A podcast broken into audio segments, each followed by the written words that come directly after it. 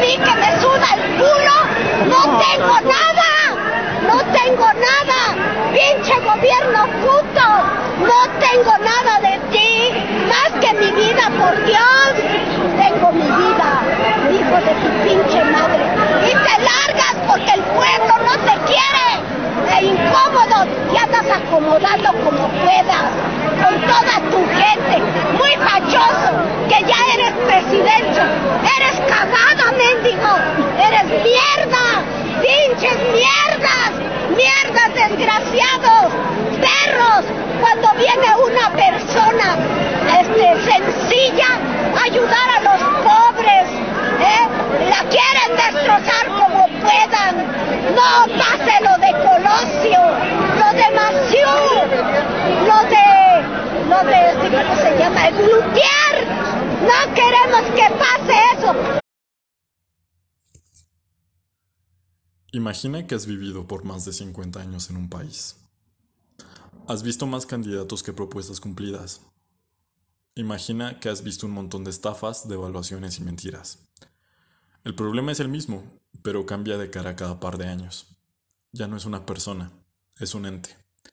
El sistema de salud es deficiente, la inseguridad crece, las cosas están más caras. Te las arreglas para mantener a tus hijos, comer diario, para llevarlos a la escuela, para comprarles zapatos, para que vayan desayunados y con todos sus cuadernos.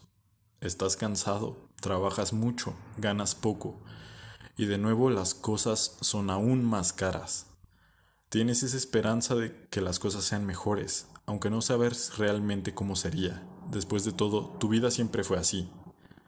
Se acercan las elecciones, en tu mente ya está la misma frase. Todos son iguales.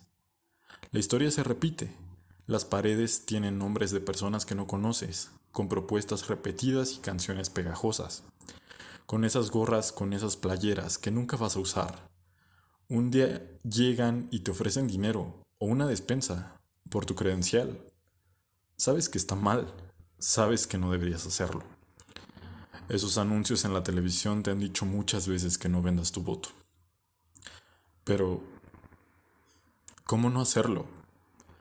¿Quién más te va a regalar comida o ese dinero que te hace falta? El sistema te falló. ¿Quién va a alimentar a tus hijos? ¿Quién va a pagar tus cuentas?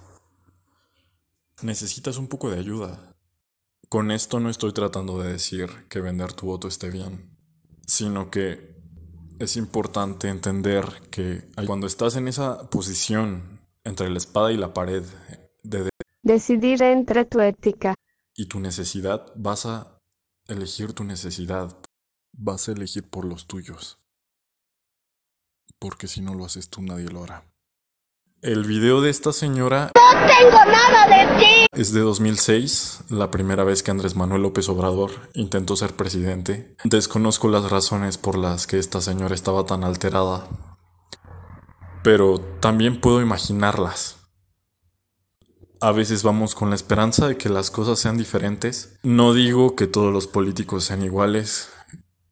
Creo firmemente que hay personas buenas allá afuera, pero la historia nos ha enseñado muchas cosas y es triste pensar en ellas.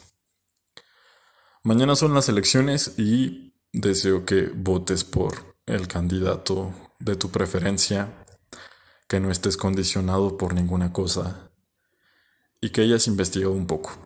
Suerte con ello y nos vemos después. Independientemente de cualquier cosa, ojalá que esta señora haya visto ganar a AMLO. Pinche gobierno puto.